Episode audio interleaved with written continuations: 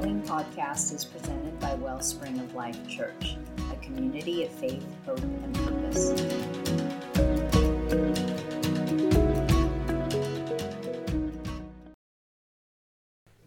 Good evening, everybody. All right, so tonight uh, we're going to, as usual, be jumping all over the place, but we are going to start at the beginning and go to the end and then hit a bunch in between. Okay, does that sound good? All right. I was doing a devotion with my girls this morning and Reese, man, and um, it was talking about like being at an all-day sermon, and it's like maybe I should do that tonight. What do you guys think? And I'm like, oh, Dad, come on. so I won't do that to you guys. All right, in John chapter 5, Jesus said, you search the scriptures because you think that in them you have eternal life.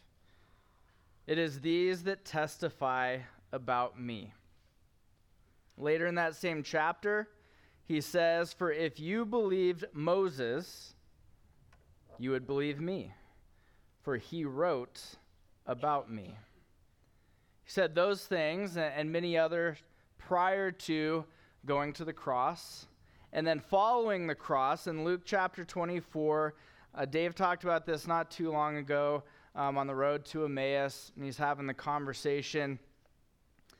And he said, or it says in Luke 24, then beginning with Moses and with all the prophets, he explained to them the things concerning himself in all the scriptures. And he explained, These are my words which I spoke to you while I was still with you, that all things which are written about me in the law of Moses and the prophets and the Psalms must be fulfilled. You know, one of the things I really like when I'm reading the Bible is to find ways that Jesus is imaged in the scriptures. And th- there's tons of it, right? There, there's tons of imagery from beginning to end, of how Jesus is, is pictured. A few years ago, I got um, this Bible. It's called the Jesus Bible. And Louis Giglio and several other people working in conjunction with him put this together. And the point of this Bible is to go book by book and show how Jesus is encapsulated in the pages of the text. And it, it's phenomenal. And then there's, you know, a Bible study on YouVersion that goes along with it. If you guys want to check that out too, it's, it's really, really fascinating and it unlocks things like, like you wouldn't normally picture as you're reading through it on your own. I've also been um, taking an online Bible Bible course, and it's from Adam to Noah.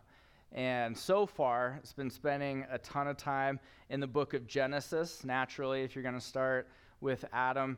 And, you know, a lot of things are popping, a lot of things are standing out. And, you know, I've been, I've done 14 hours worth in it so far, and we're not out of the garden yet.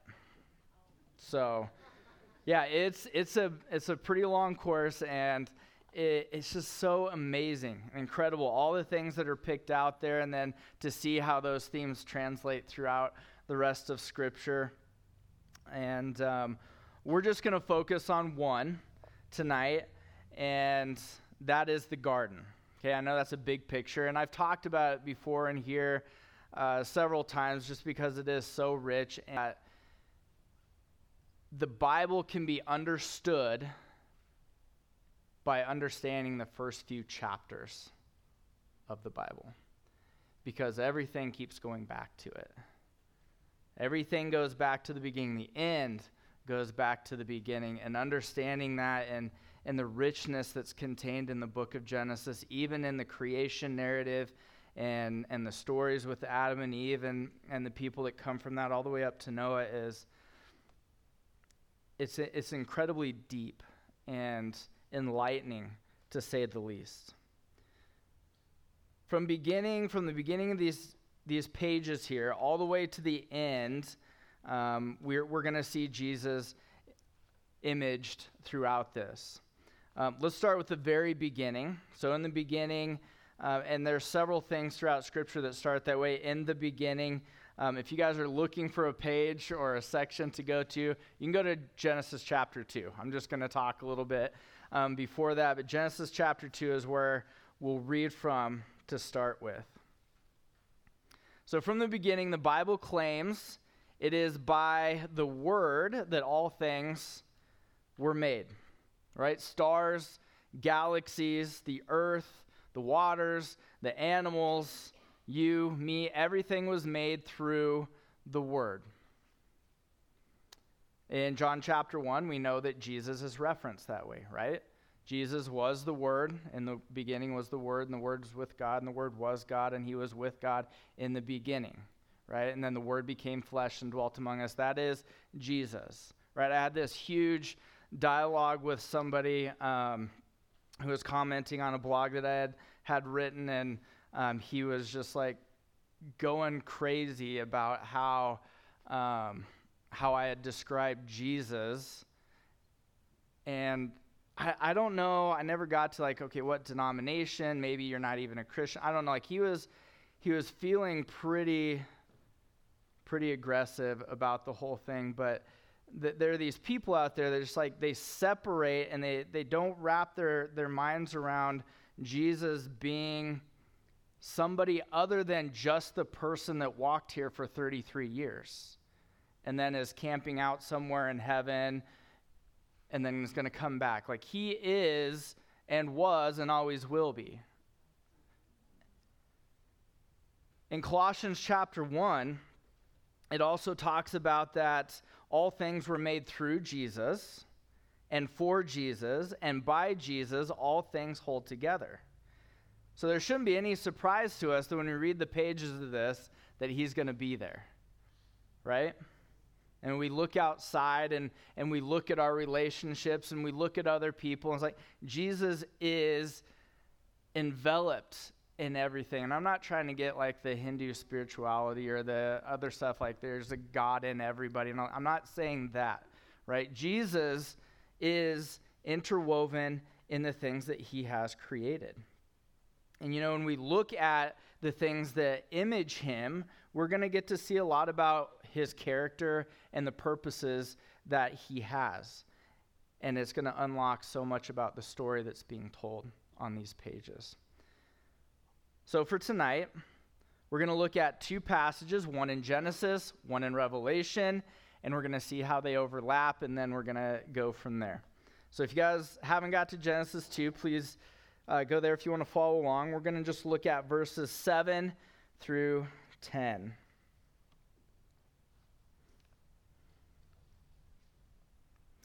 Then the Lord God formed a man from the dust of the ground and breathed into his nostrils the breath of life, and the man became a living being. Now the Lord God had planted a garden in the east, in Eden, and there he put the man he had formed. The Lord God made all kinds of trees grow out of the ground, trees that were pleasing to the eye and good for food. In the middle of the garden, there's the tree of life and the tree of the knowledge of good and evil. A river watering the garden flowed from Eden. From there, it was separated into four headwaters. Okay, so lock all of that into your mind. And then as we go to Revelation 22, I want to see if you guys can pick up any of the overlapping themes. I know this, I'm a teacher, so I just can't help it. Bear with me. I'm going to be asking you guys some questions. There'll be a quiz after. All right, Revelation 22, we're going to do the first five verses. Then the angel showed me the river of the water of life, as clear as crystal, flowing from the throne of God and of the Lamb. Down the middle of the great street of the city, on each side of the river stood the tree of life, bearing twelve crops of fruit, yielding its fruit every month, and the leaves of the tree for the healing of the nations. No longer will there be any curse. The throne of God and of the Lamb will be in the city, and his servants will serve him. They will see his face, and his name will be on their foreheads. There will be no more night. There will not, there will not need the light of a lamp or the light of the sun, for the Lord God will give them light, and they will reign forever and ever. All right. So, what are some overlapping themes you guys saw in those two? Just shout them out. River, river tree, tree of life, the lamb. Okay. All right. Very good. Very good. Tonight we are going to focus on two of those. We're going to focus on, on the water, on the rivers, and the tree. Okay, and we're going to talk about how those two things are pictured in the person of Jesus and the mission of Jesus. So, back in Genesis 2, verse 10, it mentions the water of life.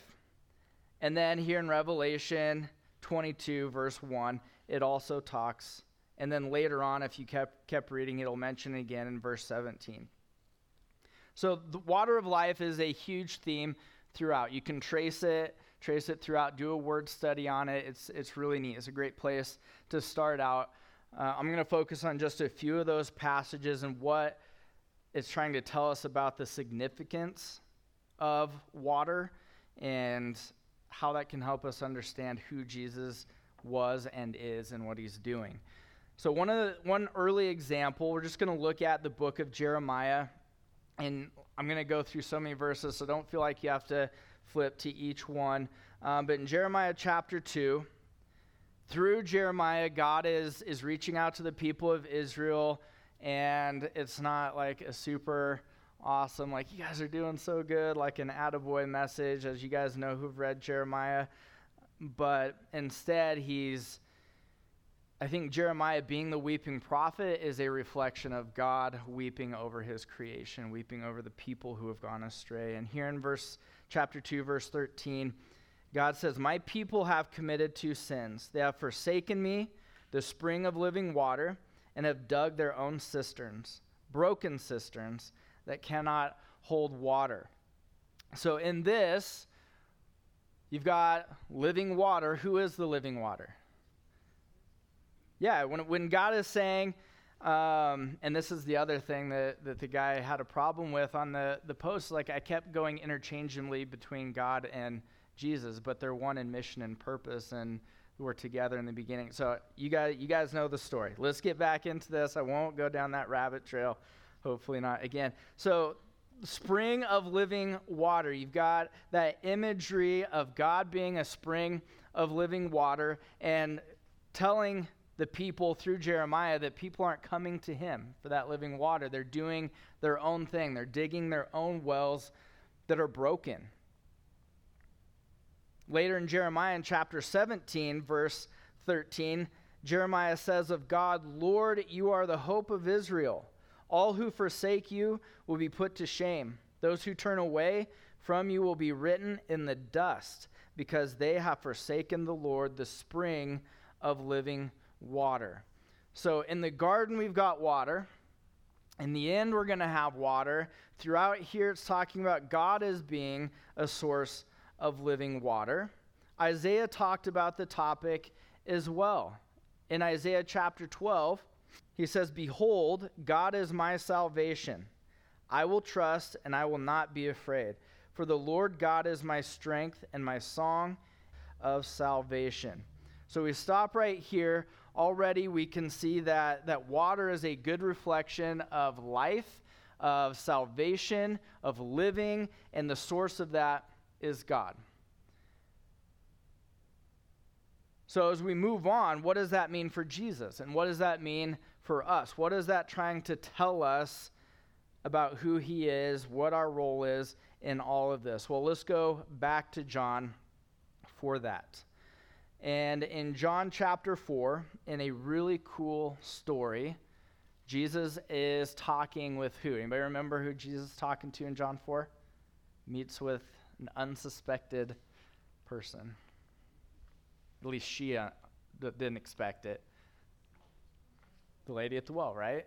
Who had had several wives and was living with somebody who wasn't her husband. Yep.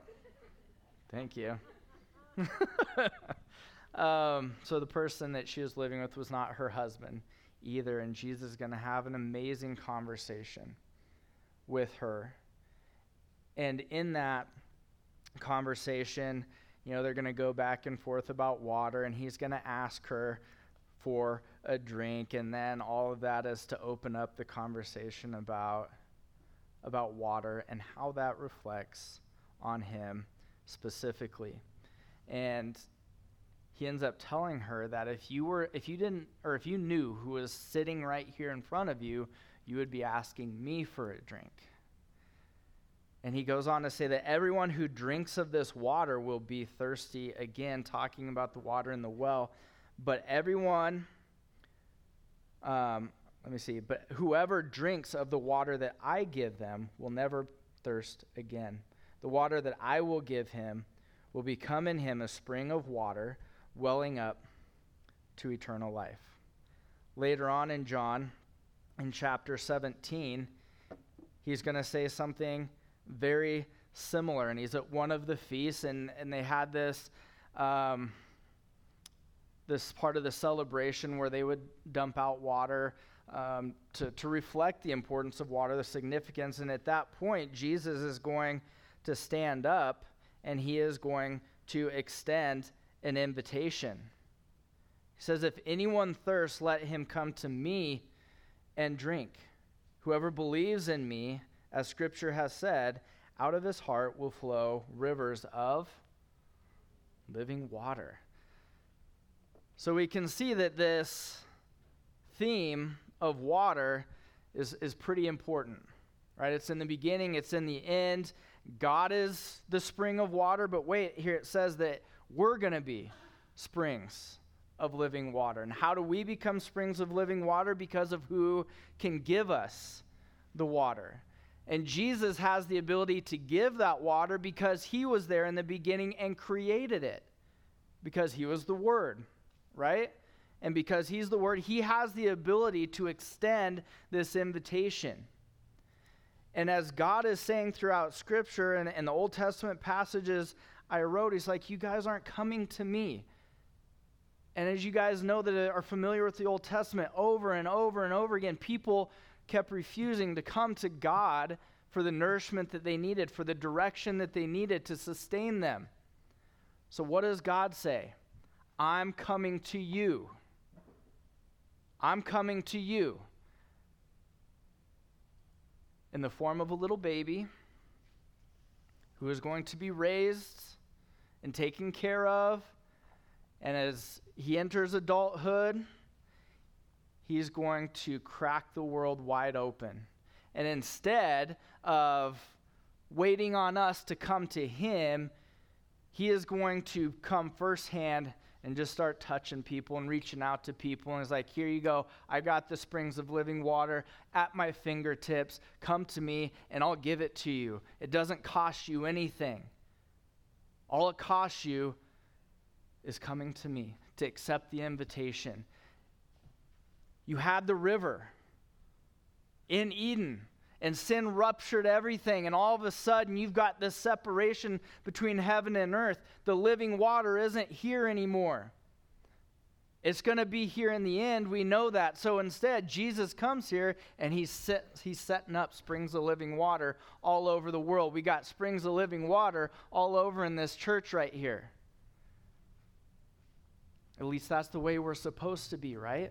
We're supposed to be overflowing with the water that was right there in Eden because the source of the water in Eden came here, hung on a cross, and said, It's yours. All you have to do is come to me and drink.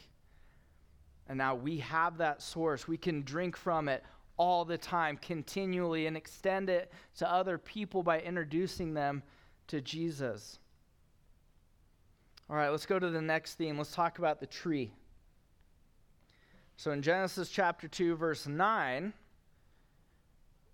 and then in Revelation 22, verse 2, it mentioned a tree of life. If you were to read further on in Revelation 22, you'll, you'll read more interesting things about the tree that, that's pretty incredible. But the Bible uses this tree imagery a lot, right? We're going to look at Proverbs chapter 3 for an example.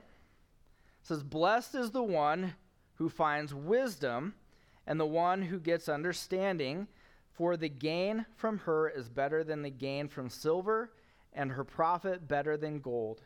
She is more precious than jewels, and nothing you desire can compare with her. Long life is in her right hand, and in her left hand are riches and honor.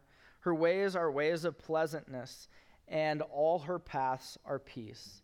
She is a tree of life to those who lay hold of her. Those who hold her fast are called blessed. That's Proverbs 3, verses 13 through 18.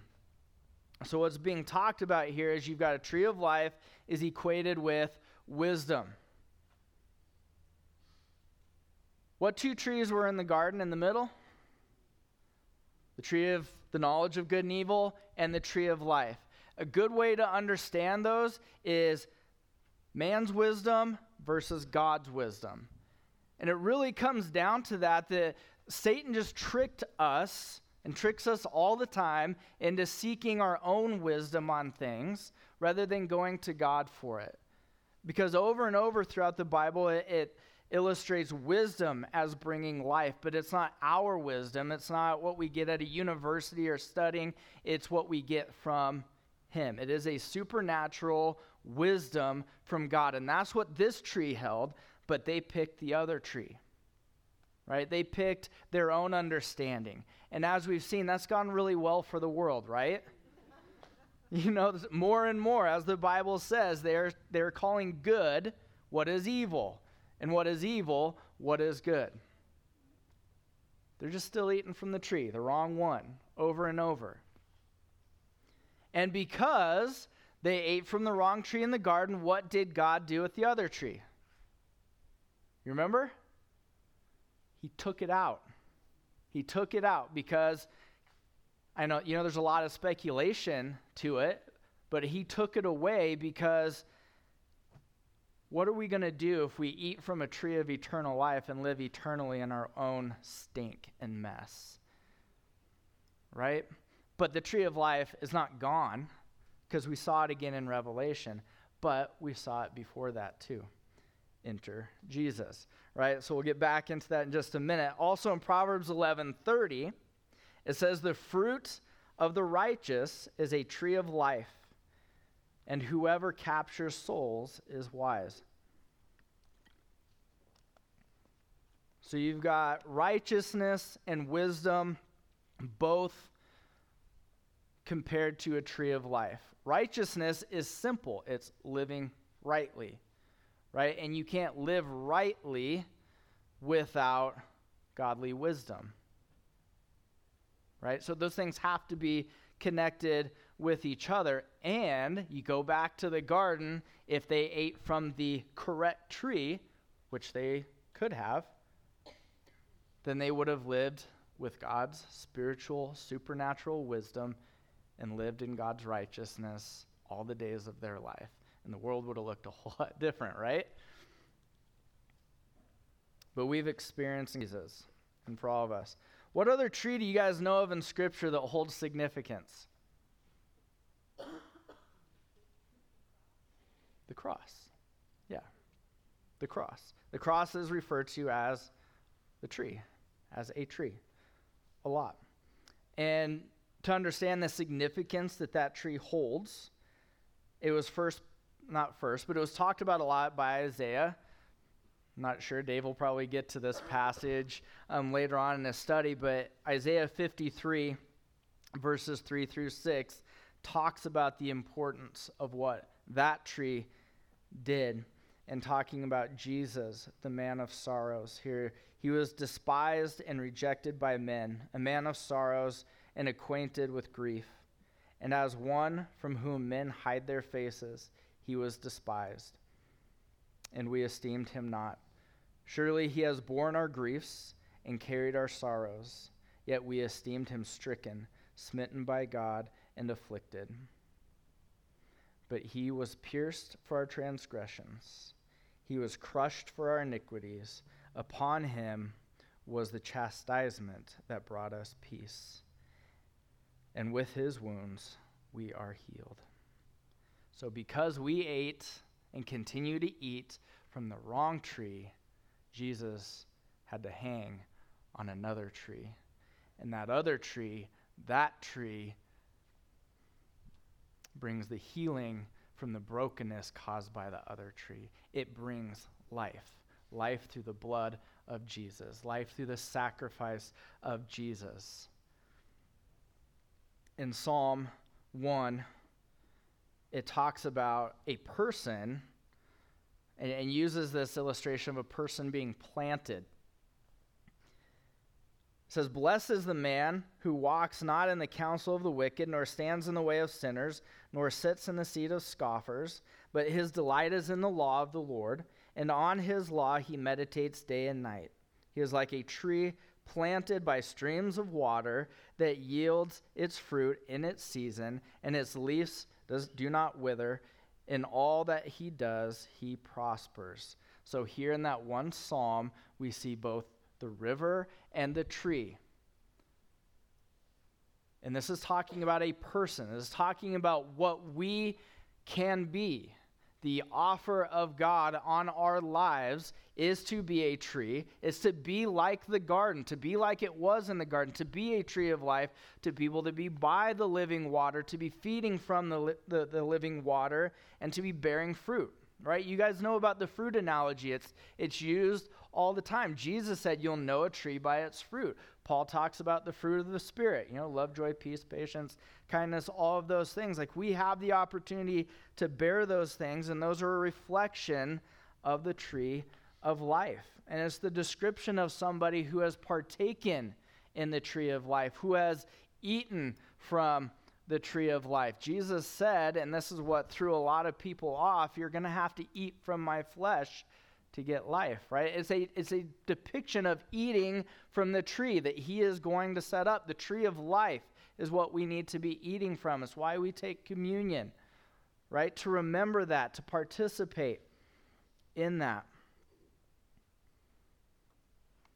So, what's the main idea? What are both of these things pointing to? What is the water pointing to and the tree pointing to? Life and, and Christ, obviously, yes. So we've got the water of life and we've got tree of life. It's pointing to life.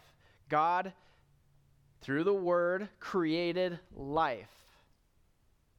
He didn't create death, right? Sin did that. He created life. And things were amazing in the garden. It was full of life, and we messed it up. And we continue in ways to mess it up. But that's not the original purpose of God, and that is not the purpose on your life. That is not the purpose on my life. We are meant to bring life, to speak life, to live a way that brings life to other people. And Jesus is ultimately the source of that life. And he can be the source of that life because he was the Word and he was in the beginning with God and he was God right? Let's go back to Colossians again. I'll read those from or for you. Um, Colossians chapter 1, verses 16 through 17. For by him all things were created, in heaven and on earth, visible and invisible, whether thrones or dominions or rulers or authorities. All things were created through him and for him, and he is before all things, and in him all things hold together. Seems pretty clear, right? To back it up, John chapter 1. John chapter 1, verses 3 and 4, it says, All things were made through him, and without him was not anything made that was made. In him was life, and the life was the light of men. One of my favorite parts of The Chosen was when um, Jesus was reading from the scrolls, and he had talked to John, and he's like, asked John, What do you think I should read from? You know, John's like being John and being humble and all those things. Like, I can't offer that suggestion. And then when they go out and Jesus starts reading, he reads from Genesis chapter 1, and in the beginning. And how does John start his gospel? And in the beginning, and that relationship and, and the unveiling and the way that Jesus just showed himself to his disciples had to be so incredible. And He wants us to know, He wants you to know, He wants me to know that in Him is life, that He came to offer that life that was in the garden, that was in the beginning, that was beautiful and the promise and everything that God wanted, that was good and amazing. He comes and He offers that to us. And we can take that straight from Scripture, straight from His words. I'm going to read several of these passages from Jesus Himself and how He describes Himself. In John 14, verse 6, one of the verses that a lot of people have memorized, so I'm going to have you guys fill in the blanks. Jesus said to him, I am the way and the truth and the life. the life. No one comes to the Father except through me. He can make that claim Again, because he is the Word and he was with God in the beginning and everything was spoken through the Word and created everything, he can offer it because of who he is. He was there, he was part of the creation of life, so he can offer that life. John 10:10, 10, 10, a lot of us have this memorized as well. The thief comes only to steal, kill, and destroy. I came that they may have and have it abundantly. You know, in John chapter 6, Jesus makes a lot of comparisons between himself and, and the bread imagery, the bread from heaven. And in verse um, 33 of John chapter 6, he says, For the bread of God is He. That probably threw some people off, like, wait, what? He? Wasn't it manna? Wasn't this stuff that, that came down to Israel? But no, he says, The bread of God is He who comes down from heaven and gives to the world. Gives life to the world. And 15 verses later, in verse 48, he says, I am the bread of. We're getting a common theme here, right? Life is in Jesus. He is the author of life, He is the source of life, He is the hope for us to have life here and in the future. So I think, guys, I think we're left with the same question that the first humans had. We can choose one tree or the other. Um, we can drink from one source, the living water source, or we can go dig our own cisterns. And the result is going to be the same for us as it has been throughout history. On one, you've got life, on the other, you don't, right? You have brokenness. And he tells the nation of Israel, I lay before you life and death. And he implores on them, choose life. And that same offer is before us every single day. When we wake up, we're going to have opportunity after opportunity after opportunity to choose life or death. Some days are better than others. Some days are worse than others. Enter once again Jesus, the eternal source of life, the eternal source of grace, the eternal source of mercy, the eternal do overs that we all need day in day out because of our attitudes, because of our speech, because of our actions, because of our thoughts. Thank you, Jesus, for being an ever flowing, endless source of living water and a tree of life for us because we need to drink from it and feed from it every single day, all day long. So I think what we have and what Jesus is asking you and what he's asking me are a couple questions. And these are a couple questions I want to leave with you guys tonight to ponder along with me. Is will you take the life that is being offered to you? Will you drink from the waters and eat from the tree that I am giving to you? Or will you try to find your own way? A way that doesn't lead to life, but away from it. And you can apply that to your own situations because it applies to every situation that every human being has ever found themselves in. And be praying for wisdom, which comes from the tree of life, which comes from Jesus, comes from that life in Jesus. What are you struggling with right now in your life? Are you do you find yourself at a crossroads? Do you find yourself bar- um, just buried under stress or under worry or under anxiety or under depression? A good um, depiction of that, or a good um, outcome from that is, or revelation from that is, you're probably not drinking from the right source, and you're probably not eating from the right source. I know I've been weighed down. I've been heavy-hearted. Um, I went through up to this week. You know, this week's been it's been good. But I went through a couple weeks where I was just bogged down mentally, physically, emotionally, and I kept trying to go back to the waters and I would drink from it and then I'd walk away and go build another cistern somewhere else to drink from for a while. I'd maybe come pluck a, a fruit from the tree of life and then go back to the other tree.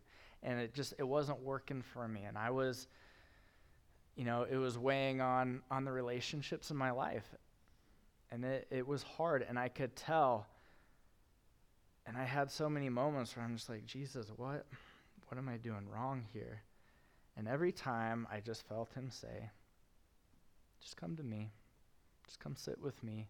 Come be with me. It's going to be okay. And we have to do that a lot, right? We might even know the right answer. We might even know, okay, I'm not drinking from the right waters right now. And we might have to just keep going back and keep going back until finally we can just sit by the waters. We can be planted by the waters. And that's why I love the picture in, in Psalm 1 Somebody who's going to bear fruit needs to be planted. You're not moving, right? And that's our goal, right? To stay planted by the river, planted by the living water, drinking from it continuously over and over again, and bearing that fruit, being that well of living water overflowing onto the people's lives around us. So tonight, I hope that you will join with me in choosing Him and choosing life. Amen.